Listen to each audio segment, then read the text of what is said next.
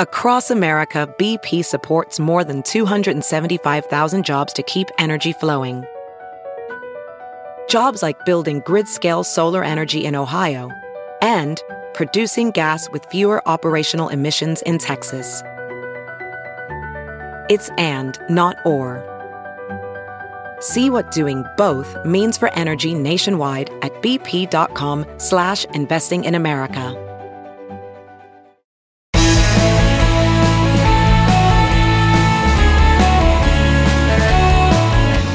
Hello, friends and neighbors. Good to see you, and great to have you back with us on the Bill Press Pod. well, we've never seen anything like this before. Doesn't seem like we say that more and more often these days? But it's certainly true today, in our lifetime at least. We've never seen a former president on the stand in a courtroom, Donald Trump, testifying in his own defense. And we've certainly never seen anybody from the witness stand attack the judge, the prosecutors, the attorney general, and the justice system and get away with it. And remember, this is just round one of a whole string of cases where Trump may be on the witness stand in the next few months defending himself against 91, 91 criminal counts. So if you're having a hard time keeping track of all of Donald Trump's legal challenges and wondering how he's going to navigate his way through them while running for president, believe me, you're not the only one. Which is why we're so lucky today to catch up with Barbara McQuade, former U.S. Attorney for the Eastern District of Michigan, who's now a top legal analyst, as you know, for NBC and MSNBC News, and co host of the great podcast Sisters in Law. So we'll let Barbara sort it all out for us. Barbara McQuade, so good to uh, talk to you, and welcome back to the Bill Press Pod. Thanks, Bill. Glad to be with you. Hey, thanks for joining us. So, boy, we've never seen uh, anything quite like this. Um, Donald Trump on the witness stand. Um, is this the first time ever? That, do you know that we've seen a former president on the witness stand? Um, I think it might be right. Um, yeah, I think that some like George W. Bush or, or George Bush Senior might have been interviewed about Iran Contra when he was president, but not publicly on the witness stand like yeah. this. No, no, absolutely first time. So I guess we saw what we could expect uh, yesterday, Monday, when uh, it was like people were calling it the Donald Trump show. You know, he attacked the judge from the witness stand. He attacked the attorney general. He attacked the prosecutors. He attacked the justice system. Um, maybe a winning political strategy. Do you think it's a winning legal strategy, Barbara?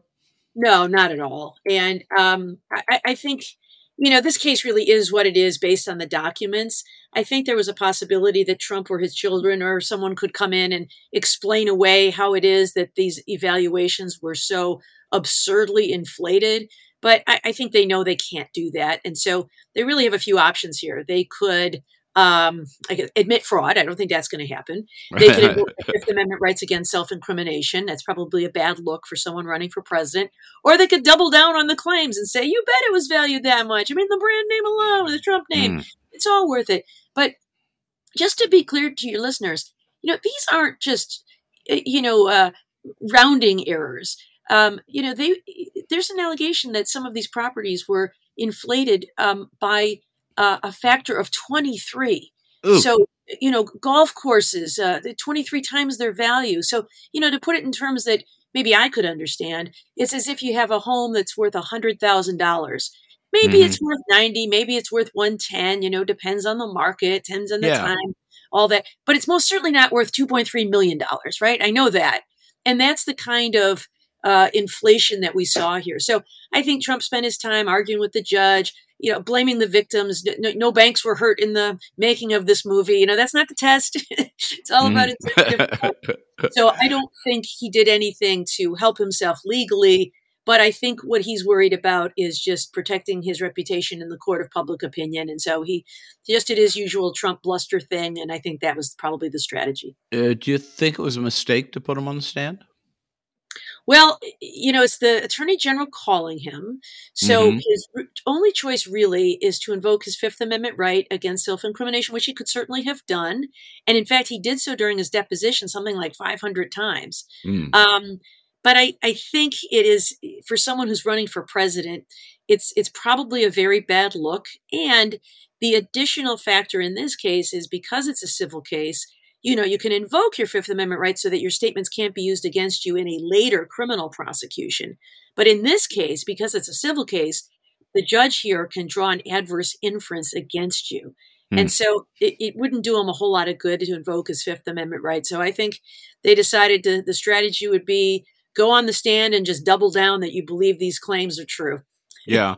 Do you th- uh, do you think would anybody else be able to get away with sitting up there and attacking the judge personally or attack- No, and in fact I'm I'm surprised the judge didn't have a little bit of a heavier hand here. I think he could have. Um, mm-hmm. what um, you know, at one point when the judge, Judge Engoron, asked uh, one of Trump's lawyers, Alina Habba, to get your client under control and in line. She said, "No, I'm not going to violate his First Amendment rights." Like, my gosh, we're in a courtroom. You don't. Yeah. You're not free to say anything and everything you want. You're supposed to answer the questions and follow the decorum of the court. So, um, I'm really surprised the judge is allowing him to get away with as much as he is. Yeah. So, um, again, help us and all of our listeners understand. Hasn't haven't the facts in this case already been decided? Didn't the judge already rule that they committed fraud? It's just a kind of a matter of like, what are they up to, right? Yeah. It, uh, yep. Really. So, to a great extent, the answer is yes. There was summary judgment dr- granted pre-trial against the corporation, the Trump organization. Um, but in addition, we have Trump and his sons who are co-defendants, and there are a couple of questions left. There were um, seven counts altogether, and the judge resolved only one. So there's six mm. more relating to false documents and some other things. And then there's the number. Um, the attorney general has asked that the court disgorge the ill-gotten gain here from these false valuations. She says the total amount of false valuations was 2.2 billion dollars, and she is asking for only 250 million of hmm. those profits to be disgorged, a modest sum. Uh, and so part of it will be deciding how much and uh, and on these other claims. Yeah. So that's what's at stake, right? The consequence is at at worst a great big fat fine. Is that is that correct? Yeah. Well, it's it's a couple of things. Yes, one is a big fat fine, which would be this two hundred and fifty million dollar disgorgement, but it also could be the cancellation of the certificates of doing business for a number of Trump's businesses. You know, he's got this uh, umbrella Trump organization, and then a number of businesses operating in New York. And to lose the right to conduct business in New York would probably mean the end of um, a lot of those um, a mm. lot of those properties there. Some you know he's got uh, uh, biz- uh, uh buildings at uh, Wall Street and Trump Tower um, and uh, Seven Springs, and so to lose the ability to own those would require him to sell them. You know, put them into a receivership and liquidate them and sell them to the highest bidder.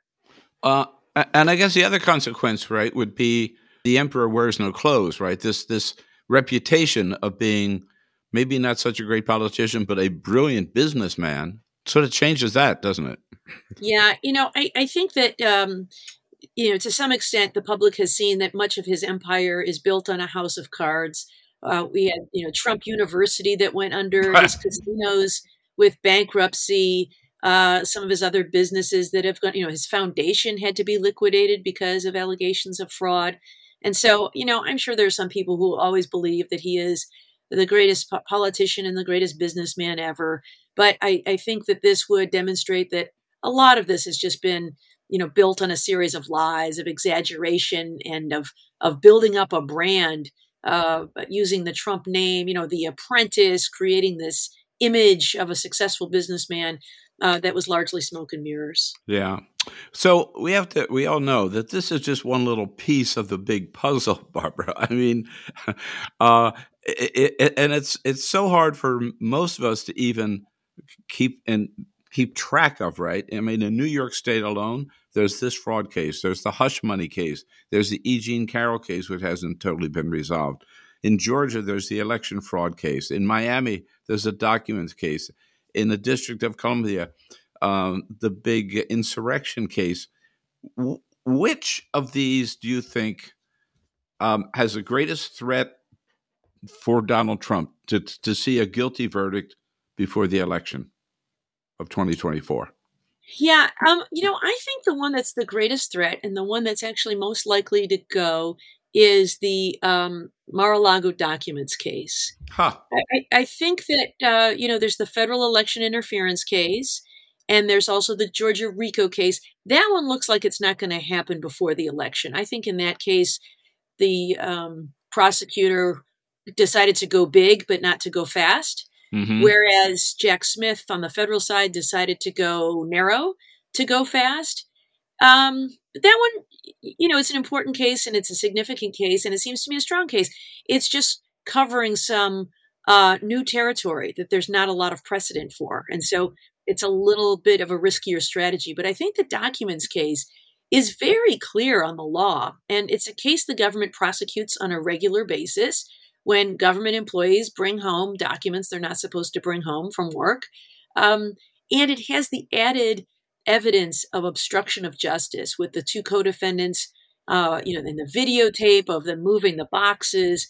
And so i think that one is the evidence is really quite strong and the legal theory is also tested. And so i think as long as that one goes before the election it strikes me as one where um, a conviction has the highest level of probability. Well i'm surprised to hear you say that because of judge cannon who mm-hmm. was of course appointed by donald trump and and I mean, there's, you see indications, right? Who knows whether we should read too much into them that that she may be persuaded by some of those arguments that this is moving too fast, or there's a conflict between this trial and other trials, and yeah. you know they got to make some adjustments there. But yeah, well, she hasn't yet. Currently, the trial scheduled for May. She has recently indicated some um, willingness to consider she's i think the phrase she used adjustments to the schedule. Now she hasn't gone so far as to say we need to go all the way from may till past november but um, the arguments the defense is making is we haven't received all the discovery we're entitled to yet. Now the reasons for that are one of the lawyers hasn't been able to get a security clearance yet i don't know why and they haven't been able to build out the kind of secure facility they need to because the classified documents are so sensitive that they require more than just an ordinary sensitive compartmented um, information facility. But you know, fair is fair, and if he needs more time, now May's still a long ways off, and so I think that as long as they're able to get him these documents in the reasonable near future, they may need to adjust. You know, they've got a, a, a number of intermediate scheduling dates as well, motion cutoff and discovery cutoff, plea cutoff, and those kinds of things even if they adjust those by 30 days each, that doesn't mean we get past the election. So you have the trial in June instead of May or something like mm-hmm. that. Mm-hmm. Um, and by the, this is a criminal case, correct? Yes. Uh, so does that mean that the defendant must be in the courtroom? Yes. Um, typically, they need to be there. If they're not there, um, you know, oftentimes you get an order to bring them there, but sometimes people are fugitives from justice. But yeah, it's not like the E. Jean Carroll case where he didn't show up at all, or like this uh, Attorney General civil fraud case in New York where he kind of pops in and comes and goes as he pleases. In a criminal case, a defendant is expected to be there at defense table every day. And so that will be a challenge as Donald Trump is also campaigning. But, you know, he gets a lot of attention from the courthouse steps. Mm-hmm. Yeah. Uh, so maybe, but it, it, certainly could interfere with his um, campaign activities, right? In terms of Yes. He, he can't be at a rally in uh, Phoenix, right? If he's in a courtroom in Miami. Yeah, no, no doubt, that's right. But you know, just just like every other defendant who can't go to work or tend to their family or do other things while they're on trial for in a criminal case. Uh, and what if he were to be found guilty? Um, what could what could he face uh, in any of these cases? But we're talking mainly now about the Florida case. Uh, again, would it be a fine? Could it possibly be prison time? Yeah, I, I think that the um, both of the federal cases, uh, he faces up to 20 years in prison. Um, again, we're talking about the just to focus on the Florida documents case uh, for the obstruction count there, up to 20 years in prison. Now, most defendants do not get the statutory maximum. Sentencing guidelines are used when someone's a first time offender and other things, it tends to be lower. But I think he's looking at a number of years in prison for conviction in that case. Now, the really interesting thing is he could be convicted at trial, he could be elected president before or after he is sentenced. And then he could become the president, which means most likely would be released during the time he's serving as president, even after he's been convicted of this serious crime. I, am sorry, I have to follow you there. So if he's in prison and elected, then he could be released from prison in order to serve as president? Well, it's so weird because there's never been uh, yeah, right. any precedent for this whatsoever. But the the Constitution provides that the only uh, requirements for being president are age 35, natural born U.S. citizen, and reside in the United States for the past 14 years. And so it doesn't say anything about incarceration, felony convictions, any of that. So even if he is convicted, if he is elected, it's uh, it's unclear what happens. But I go back to that Office of Legal Policy at the Justice Department opinion mm-hmm. that Robert Mueller encountered that said you can't charge a sitting president with a crime. Right. And the reason for that was it's too distracting because the people have elected this person president. And so all of those distractions have to be taken off his plate. And I would think the same would be true if he were elected president but convicted of a crime, they would have to suspend his sentence while he served as president. Now, maybe once he's out, he goes back in. Um, similarly, mm. I think if he can delay these trials until the election and he is elected, I don't think he could have he would have to uh, sit for trial during his presidency because that would be too distracting for the president of the United States. Wow. So I think that's why delay is so important to him. If he can delay these trials, then he can push them off four years. Right. Talk about uncharted territory, right? Yeah, it's uh, crazy. No, I'm thinking of James Michael Curley, the great mayor of Boston, who actually uh, served as mayor while serving a prison term. So, well, there you go. There, maybe maybe that's where we'll end up. Well, uh, it it seems like even getting into so much detail, we still just scratch the surface. Uh, I want to take a quick break here, if we can, Barbara, just a couple, couple of minutes or so, and then we'll come sure. back and pick up with the rest of Donald Trump's legal challenges here on today's Bill Press Pod with Barbara McQuade. And today's podcast with Barbara McQuade brought to you by the members of the Laborers International Union of North America, or LIUNA, L I U N A. They're the backbone of America's labor movement, over half a million strong uh, in the construction business, rebuilding America's infrastructure as we speak, thanks to the big Biden infrastructure bill. Also active in the energy field as well, building not only old fashioned pipelines, but into the new technology, new green technology of solar panels and wind turbines. So we salute the members of the Laborers Union and their new president, Brent Booker. Thank them coast to coast for their great work building a new America. And of course, thank them for the longtime support of the Bill Press Pod. Check out their website. You'll be impressed by all the many great projects they've got on or going on all across the country. Check out their website at liuna.org, L I U N A dot org. Have you heard you can listen to your favorite news podcasts ad free? Good news. With Amazon Music, you have access to the largest catalog of ad-free top podcasts included with your Prime membership. To start listening, download the Amazon Music app for free or go to amazon.com slash ad-free news podcasts. That's amazon.com slash ad-free news podcasts to catch up on the latest episodes without the ads. Hey, it's Kaley Cuoco for Priceline. Ready to go to your happy place for a happy price? Well, why didn't you say so? Just download the Priceline app right now and save up to 60% on hotels. So, whether it's Cousin Kevin's Kazoo concert in Kansas City, go Kevin, or Becky's Bachelorette Bash in Bermuda, you never have to miss a trip ever again. So, download the Priceline app today. Your savings are waiting. Go to your happy place for a happy price. Go to your happy price, Priceline. As you write your life story, you're far from finished. Are you looking to close the book on your job? Maybe turn a page in your career? Be continued at the Georgetown University School of Continuing Studies.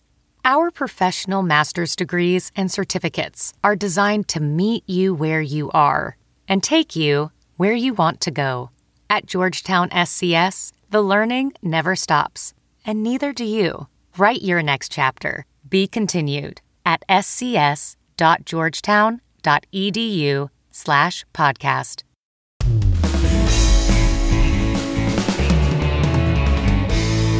And we're back on the podcast. Uh, very, very excited today to welcome back to the Bill Press Pod uh, attorney Barbara McQuade. She has an impressive resume indeed, former U.S. attorney for the Eastern District of Michigan, uh, co host of the podcast Sisters in Law. Of course, uh, you see Barbara most often on MSNBC and NBC as a great legal analyst. And uh, Barbara, congratulations. A new book coming out in February called Attack from Within how disinformation is sabotaging America. Um, you can pre order that now, friends, and we'll have a link in the episode notes to today's podcast where you can uh, pre order Barbara's latest book. Uh, so, Barbara, let's go back uh, and talk about Georgia. Um, a surprising development, at least for most of us, when we saw Sidney Powell, Ken Chesebro, and Jenna Ellis all plead guilty and uh, apparently agree to even possibly testify against Donald Trump. Uh, Barbara, uh, what's this mean for Donald Trump? Serious trouble, right? Yeah, I, I think so. Um, you know, one of the strategies a prosecutor does um, in building out a big case like this, and you know, this is in contrast to the case Jack Smith brought against Donald Trump for election interference, charging only Trump as the only defendant. What Fani Willis did was charge 19 defendants. And what a prosecutor typically tries to do is what they call flip lower level defendants, yeah. working their way up the chain. You know, you get the lower level people to testify against the mid level people, and then the mid level people to testify against the upper level people until you work your way up to the more egregious offenders in the inner circle. And, you know, by flipping some of these defendants, that seems to be the case. We've got uh, Jenna Ellis, who was right there by the side of Rudy Giuliani, traveling to a number of different states, trying to yep. pressure legislatures to change the outcome of the election in those states by making representations that now she said in open court were false in her guilty plea. You've got um, Sidney Powell, who was um, part of this effort. You know, she called it "Release the Kraken," filing lawsuits all over the country to challenge, and said those were all based on lies. And then Kenneth Chesebro, who was the architect of the fake electors scheme, can be really important. And you know, he admitted that that was all false and fabricated. And so um, I think he could perhaps be useful against John Eastman, who's the next level up. I think Powell and Ellis can be useful against Giuliani, who's the next level up. Um, and those two, in turn, can be useful against Trump. So we'll see if they're able to continue to uh, flip these uh, these defendants against uh, other defendants. Yeah. By the way, I'm glad you mentioned him. Um, how would you like to be Rudy Giuliani's attorney today? oh man, what a what a hard job. You know, um, there was a time when he was uh, a respected prosecutor, and um, that time has passed. Yeah, and on so many fronts, right? He's in legal trouble, almost as many as Donald Trump, without all the resources. Uh, yeah, he seems to, uh, you know, constantly being um, concerned about his inability to pay his legal bills. Um, uh, when I ask about which of the one, which case you thought would be the most likely uh, to reach a conclusion or some guilty plea before the election, I'm surprised you did not mention the D.C. insurrection case because that seems to be, in terms of um, offense, maybe the most serious. Uh, where are we today? How do you see that today with this judge? temporarily lifted the, the gag order, but she has called, as I believe, the trial date for March 24, correct? Yeah, that one is uh, is scheduled for uh, trial um, and seems to be on target. And Judge Chutkan seems a little less receptive to Donald Trump's requests for an adjournment. I, I do think this is a strong case. The only reason I think the Mar-a-Lago case might be a little stronger is that is just a tested legal theory that gets used in cases all the time. Mm-hmm. No one's ever really tried to overturn an election before. And so, although the theory seems strong to me, conspiracy to defraud the United States, uh, you know, based on this uh, interference with the uh, lawful transition of presidential power, it's just, you know, it's untested. And so, uh, for that reason, I think it could bring with it more appeals that are answering unresolved legal questions. Uh, but at the moment, as you say, the issue before the court is this gag order. Uh, the judge had entered a gag order prohibiting Donald Trump from targeting witnesses and parties and the uh, court staff and jurors uh, outside of um, the court, outside of official court proceedings. He said he was going to appeal. Uh, Mhm. She uh, stayed the order temporarily while um, that was going on. And then um, once the parties briefed that, she said, no, I'm going to go back to um, the gag order because while it was lifted, Donald Trump went after Mark Meadows and William Barr. So just, you know, demonstrating that this order is needed. But now it's on appeal. It will be decided on an expedited basis. I think the briefing will be on November 20th. So that's that's fairly quick for the Court of Appeals. But in the meantime, uh, the order is stayed, meaning he can say whatever he wants to say. So, you know, that's a dangerous time in these days, I think, because the worry is that he may taint the jury pool or say things disparaging about individuals who are witnesses or parties that could cause uh, a risk to their public safety. Uh, and there are reports that in this case, Mark Meadows has been talking to Jack Smith and may. Um, I don't think he's he's not pleaded pled guilty yet, but but may be ready to cooperate with the special counsel. Um, is that what you hear? Is that can we? Yeah, you know, it's a little muddled because there was some reporting that he had testified under a grant of immunity. Um, and then his lawyer said something like, that's not wholly accurate, Hmm. which, you know, cause you think, well, which, you know, part of it's accurate, which part is accurate and which part is not accurate. So it's a little, um, it's a little unclear, but uh, there are a few different things it could be. So there, you know, one is uh, I have simply granted immunity, which re- is seeking an order from the court to compel the witness to testify, and then the court orders, all right, but in exchange for the testimony, you may not use their statements against you, and it's all a court order. And the person comes in and they answer the questions, but they're not exactly volunteering information, you know, sort of yes and no, but behind gritted teeth, versus a cooperation agreement where we say, we're not going to charge you. In exchange, we're giving you immunity. We want you to come testify, but um, you're going to get a, either a plea deal, you're going to get a break, you're going to get um, no charges or charges to something lesser or a recommendation of leniency at sentencing. And then the person comes in and they're volunteering because the more they cooperate, the better their uh, outcome usually is. And Mhm. they're volunteering stuff, they're telling you all kinds of things that could be useful. So I'm not sure where we are on that spectrum, but either way, it seems to me likely that they got some important information from Mark Meadows just because of the position he was in as its chief of staff. He likely had access to everything that was going on during those critical times between the election and January 6th. And I guess for Mark Meadows, right, the choice is uh, stick stick with Trump and risk going to prison yourself, or cooperating with the special counsel. Yeah, I think so. And, you know, sometimes people say, I'll, I'll take my chances, I'll roll the dice. Um, but when you get that order from the court that says you must testify, then your only option really is to go to jail.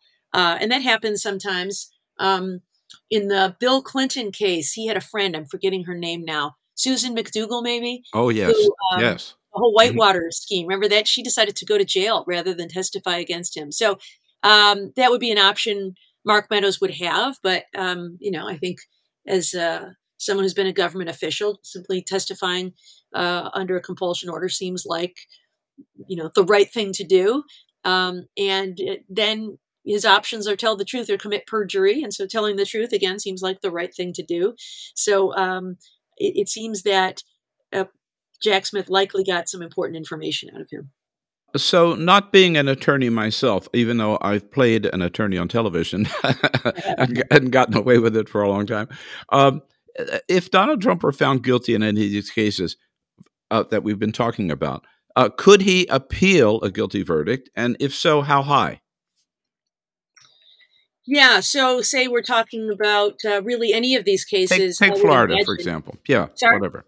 Take Florida, for example. Any one Yeah. of them, right? Yeah, I, I would imagine that um, any of these convictions would be appealed to the U.S. Supreme Court. I think that there are some novel issues here. One is presidential immunity. Is a president immune from criminal prosecution? I don't think it's a strong argument, but it's one he has asserted, Mhm. and I think he would assert. He's asserting it now.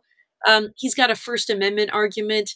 Again, I don't think it's particularly strong, but I could see that one being something that he might contest. Um, whether it really is fraud when you seek to challenge uh, an election by submitting alternate slates of electors is that is that an intent to defraud or is that simply a good faith way of challenging an election um, you know, seems like fraud to me. But again, it's so untested. I could see a court deciding that. Uh, with regard to Florida, I think um, you know one of his arguments is that as the former president, he gets to have and retain anything he wants. Um, again, it's untested, and so I think yeah. it's something the Supreme Court's going to have to weigh in on. Right, but the the central argument that he uses over and over again that all of these are all part of some organized political plot is really not a strong argument at all. Is I mean, no, yeah, and, and in fact, that's not a really a legal argument. You know, there is an argument that can be made uh, under rare circumstances for selective prosecution. That is, you're only picking on me because you don't like me because of my politics mm-hmm. or whatever it is. But what you have to show is that um, you have treated other people who were similarly situated differently.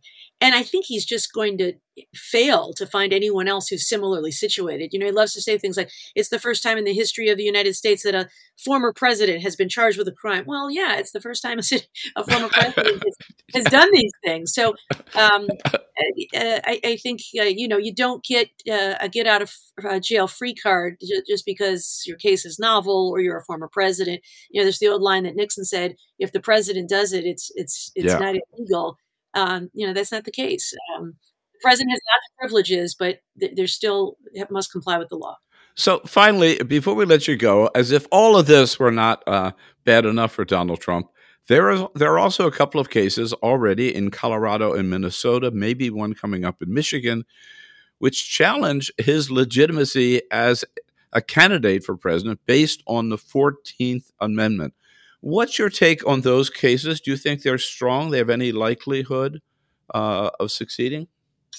Really interesting question. And again, this is so wide open. So, you know, the, the Section 3 of the 14th Amendment says essentially that if you were an officer of the United States, you took an oath to support and defend the Constitution, and then you violated that by engaging in insurrection against the United States, you are not eligible to hold federal office.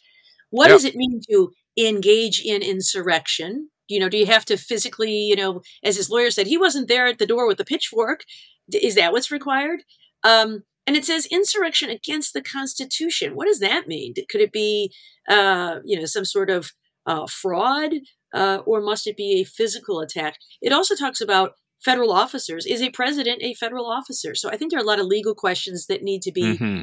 answered. You know my my gut is i don't like this because it seems anti-democratic to take i'd rather see you know Donald Trump uh, defeated at the ballot box and removed from the ballot by some uh, you know, legal technicality such as the Constitution. But it is the Constitution, and it doesn't really offer room for discretion. It says they're not eligible; they can't be on the ballot.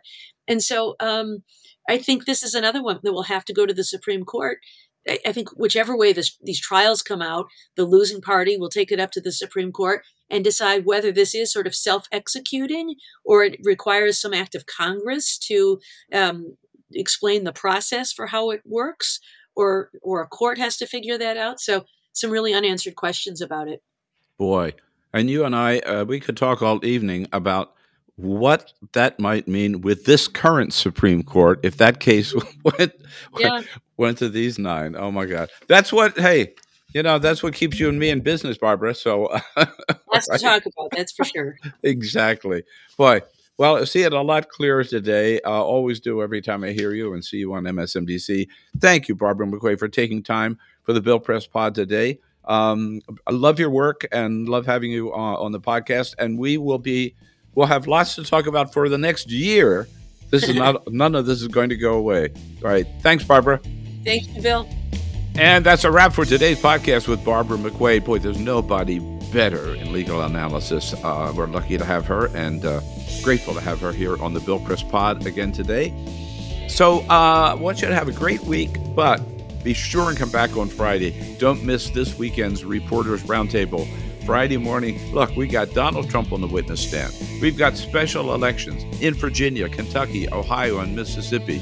We got MAGA Mike Johnson still out there trying to dump Ukraine and send some support to Israel as long as he can uh, steal a lot of money from the IRS to do so.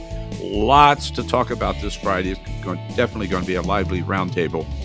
So we want to see you there with our three top political reporters. Again, thanks for joining us today. We'll see you Friday. Reporters Roundtable and the next edition of the Bill Press Pod.